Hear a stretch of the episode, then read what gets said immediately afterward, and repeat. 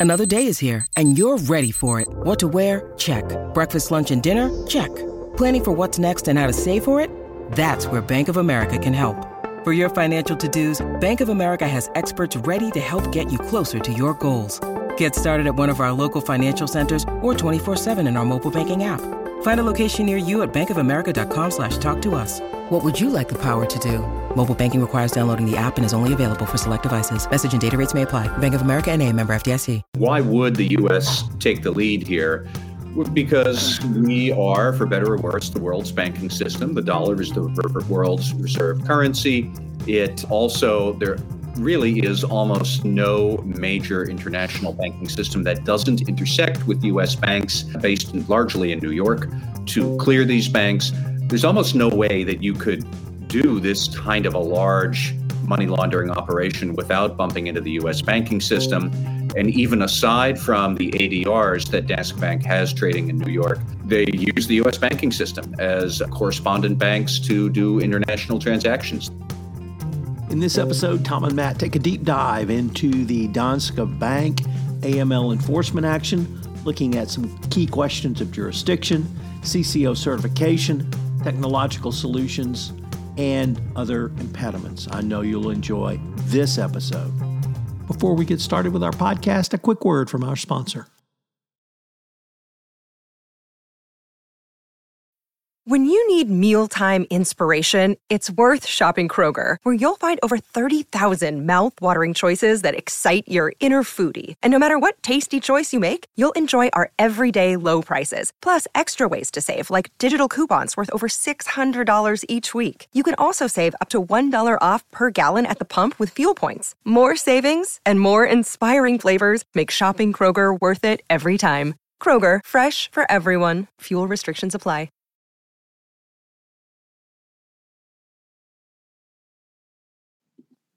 Hello, everyone. Tom Fox and Matt Kelly back with the award winning Compliance Into the Weeds. Today, Matt, we are going to continue our exploration of Danske Bank, but it had some really intriguing aspects around you know, certification and some other factors you wanted to maybe take a little bit deeper dive on. So, what did you see around those issues? Sure, Tom. So I suppose maybe first for the last few people who don't know about Danske Bank and its history here, I'll give a quick recap of the case. Danske Bank wound up paying, I believe it is a total of $2.4 billion to regulators that was announced last week, 2 billion in criminal forfeiture from the bank, and another 400 million or so in civil fines and penalties to the Securities and Exchange Commission for letting one of Danske Bank's branches in Estonia run what I think is the largest money laundering scandal ever in history, period. Where from 2009 through 2016 or so, 2007 through 2016, Russian nationals who were not living in Estonia were conducting suspicious transactions through the Estonia branch to the tune of, we believe, $230 billion with a B. Most of these Russian nationals who were doing this were either on watch lists because they were cronies and henchmen of Vladimir Putin, or probably they were just cutouts for Vladimir Putin himself and the plundering he has done with Russian assets. But $230 billion, a huge amount of money, funneled through this tiny bank in Estonia that Danske Bank had acquired in 2007. Almost immediately, the executives at Danske Bank knew that they had severe problems with customer due diligence, transaction monitoring. For years, they knew about this. They took no action because it would be too expensive and too much of a hassle. So ultimately, this all got kicked into the public discussion around 2017 when media reports came out. Investigations were launched, executives were fired, compliance programs were overhauled, and here we are finally with this settlement also now getting back to tom your original question there is they pleaded guilty so there's no deferred prosecution agreement here but there's a continuing cooperation agreement for three years and at the end of that Danske Bank's executive and the chief compliance officer the chief executive and the chief compliance officer will both need to certify that the compliance program is reasonably designed and effective at detecting and preventing incidents of money laundering misconduct and bank fraud. This is the first time we've seen the CCO certification for a non FCPA thing, which I think is interesting. And then there's a whole list of stipulations about what an effective compliance program will need to be able to do. And uh, we can talk about all of that, but it is a huge case in the money laundering world. And we are back yet again to CCO certification as part of these corporate misconduct settlements. So, the certification, the interesting thing I found, and I applaud the DOJ for trying to craft the certification to fit the crime or the resolution. So, that part I thought was a good step forward by the DOJ, and I hope they will invoke that going forward. I'm not as afraid of CO certification as you have ex- uh, might be, or at least I have less questions. Let me ask you about the following Why should or did the United States government take the lead in prosecuting Danske Bank? Danske Bank is essentially the national bank of Denmark. Where on earth were the Danish regula- regulators or criminal authorities in this? Is it because the United States sees itself as the world's banker now?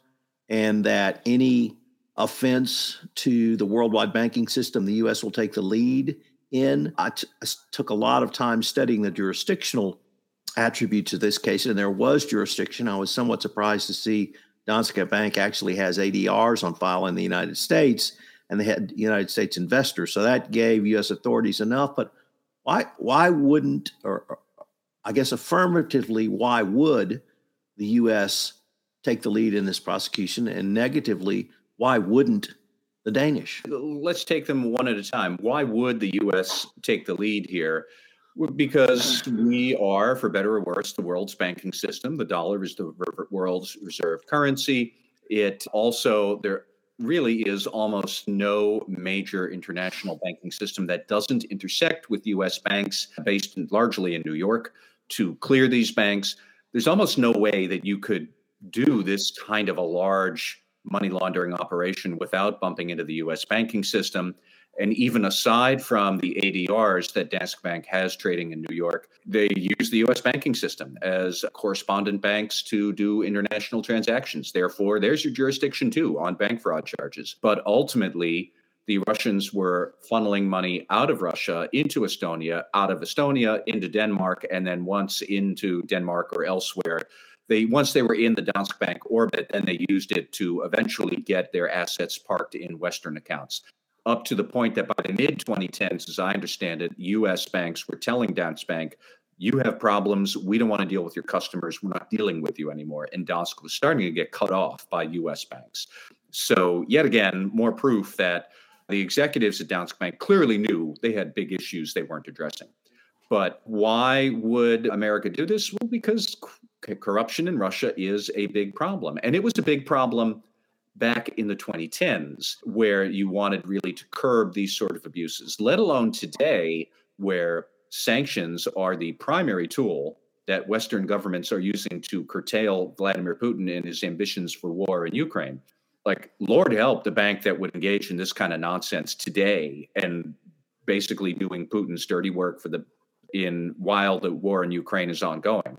I think the enforcement appetite among Americans and Western banks would be much larger than it even was back then, and it was not insignificant back then.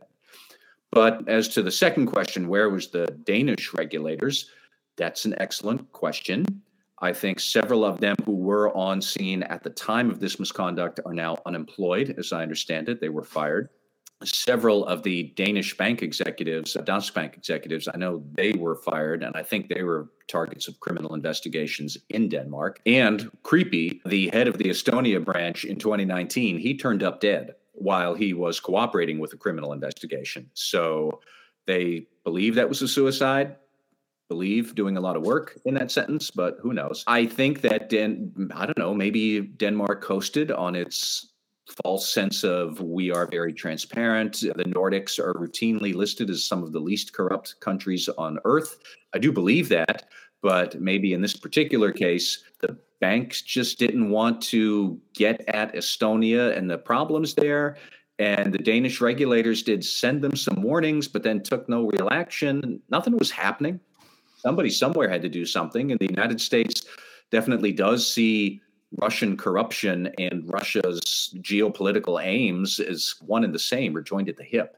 So you're going to wind up, if you want to push back against Vladimir Putin and his evil intentions, you have to attack where his money goes. That was true then. It is 10 times as true today. Um, but that's my back of the envelope analysis of where was Denmark during all this. One more thing for our audience's consideration Did it allow the Danish authorities to say to Danske Bank and indeed the country of Denmark, oh, th- this was the Americans who overreached? We, we wouldn't do that. I just throw that question out there. Another thing that you spent some time writing about or as I would say, put ink to paper on your second blog about Danske Bank. And that was the failure of the company to integrate the ERP system. Yeah. And you, tagged that as a key marker for not where it all went wrong, because it went wrong in lots of ways, but maybe a place where it really started. They could have changed, but after that, there was really no for the corporate office to have the visibility or if anybody in Estonia actually wanted to do the right thing, have the ability to do the right thing. What what was it you saw in the tech solution that was so troubling? That there wasn't one. First off, that's troubling. But the real issue here was that the Estonia branch, which was I think originally called Sampo Bank, and uh, then Danske Bank acquired it in 2007. So the Estonia branch did not have any automated customer due diligence processes and no automated transaction monitoring, which maybe you could try and make that argument in 2007. It was a long time ago that you could still do these duties manually. I don't think it was true then. It is not true now. But um, without that visibility, by using automated technology, which absolutely did exist back then, without that visibility, you really didn't have any sense of what your compliance risks are. So you had a lot of nice looking procedures written down on paper, but nothing that actually put them into force. So it was a paper compliance program. And that's part one of the problem. But then part two is that Danske Bank's executives immediately by 2008 knew that this was a problem that we should bring the Estonia branch onto our own central IT system, which does have automated transaction monitoring, does have automated customer due diligence processes, and we should integrate the Estonia operations onto it. They clearly knew that is what they should do. That's what they did with all the other branches that they had throughout Europe, but they didn't do it because it was going to be too expensive and too much of a hassle. So that is poor tone at the top and poor commitment to a compliance program. So you had the weakness in that more ephemeral, touchy feely, we are doing this because we believe compliance is good, tone at the top stuff. And you had weakness in the actual mechanics of the compliance program because it was all done manually when everybody knew that a manual process was just a bunch of malarkey and baloney. So it really that decision i thought neatly captured both ends of how you could screw up a compliance program. You don't have a strong commitment to it and even if you didn't have the right tools and mechanics to put it into force. They didn't have either of those things and look at what happened. The biggest money laundering scandal in i think world history. If somebody somewhere has laundered more than 230 billion please let me know. But i don't think i saw that anywhere else. It was it was a terrible failure just deep and systemic. The settlement or the resolution documents pointed to an independent expert appointed by Denmark to oversee this. What were your thoughts on that role? Is it the equivalent of a monitor? I was intrigued by the language which says that if the independent expert quit for any reason, the DOJ could step in and impose a monitor. what yeah, are your thoughts on that? I did see that too. So that struck me as independent expert is just Danish for compliance monitor because it seems like that is what this person is going to be doing, or in fact has done, because the Danish banking authorities appointed that independent expert in 2021. So they are still there. But if they do leave for some reason, then yes, the DOJ has the right to step in and appoint a monitor. Even aside from that, though, we have to remember that there are ongoing reporting duties Danske Bank has to make to the Justice Department regardless of what expert or monitor is where in Denmark, the United States, or anything like that. Throughout this whole three year cooperation period, they Danske Bank needs to make three annual progress reports every December of 2023, 24, 25, mapping out what Danske Bank has done to impl- implement and maintain a strong compliance program. I think there are quarterly meetings along the way with DOJ just to show what they are doing to improve the compliance program. There have to be work plans that are drawn up and they're provided to the Justice Department that they can review and comment on.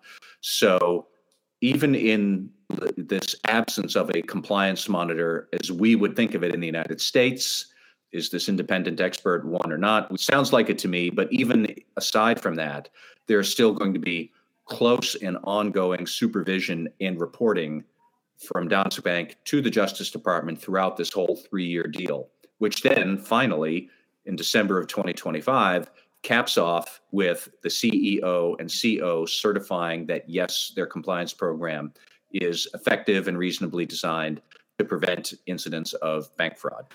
The finally the kind of overall scope of this resolution, we did get a criminal guilty plea out of it. Do you think that the resolution either answered the questions that we had about how this was allowed to occur or more importantly gives the bank a chance to fix it and fully remediate going forward? I do think it gives them a chance to fully remediate because uh, we're now starting to get a better sense of what these CCO certifications will entail. So Tom, you've talked about this before, I think. In all of these settlements, FCPA or AML, or presumably others that we'll see down the pike, you have a Schedule C, which is the compliance program. And that is what you have to implement. And then you certify that you have reasonably designed it to prevent the offenses.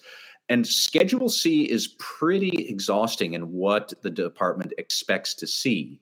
So, what I was thinking through was if you have paper compliance program where the tools and mechanics of it and the internal control activities are non existent, if you have that, if you have tone at the top that is pretty much absent or just not engaged in compliance and you have to solve these problems, then what parts of Schedule C would really make the most sense to focus on?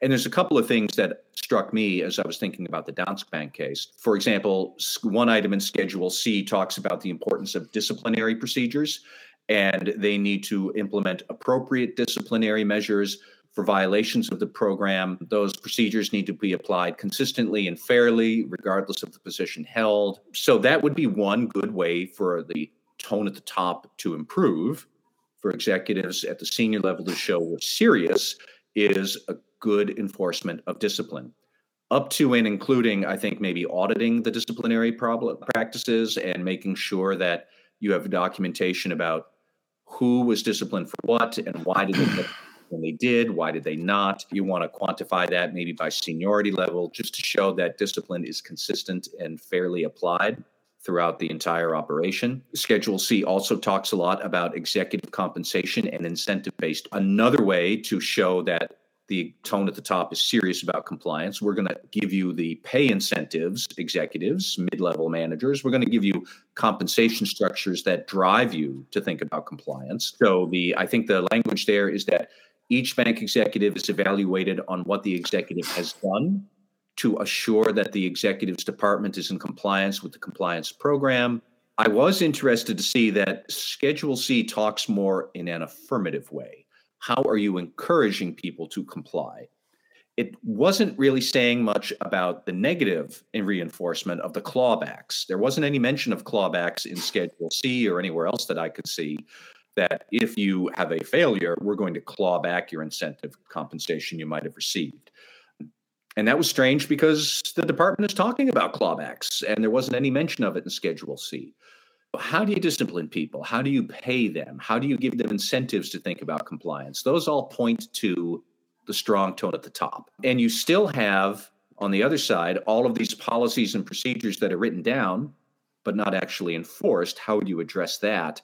And I was thinking a lot that really this is just about the collection of evidence that compliance officers will need to think about and compile because that's how you're going to go to the department and say, see, our program is designed well, it is working well, it has prevented all these incidents. Look at all this data we have to show how well we're performing. And there's probably a lot that we could talk about there on some other podcast another day.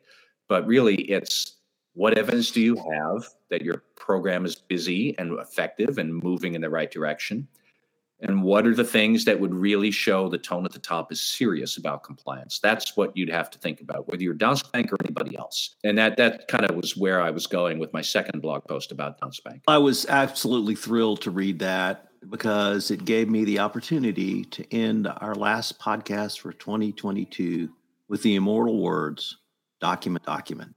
Of course. Happy to do it. All right. Thanks. And looking forward to starting back up in 2023. All right. Farewell. This is Tom Fox again. This will be our final episode of Compliance Into the Weeds for 2022. This year, we were honored to win a Gold Trophy award from the Communicators Podcast of America. I hope you will plan to join Matt and I again in 2023 as we continue this most popular award winning podcast series. If you haven't checked out some of the other podcasts on the Compliance Podcast Network, I would suggest you go to my site, www.compliancepodcastnetwork.net, where we have a plethora of compliance related podcasts. This is Tom Fox. I want to wish every listener a joyous holiday season. Merry Christmas, Happy Hanukkah or whatever holiday you might be celebrating. Thanks again for listening, and we look forward to visiting with you again in 2023.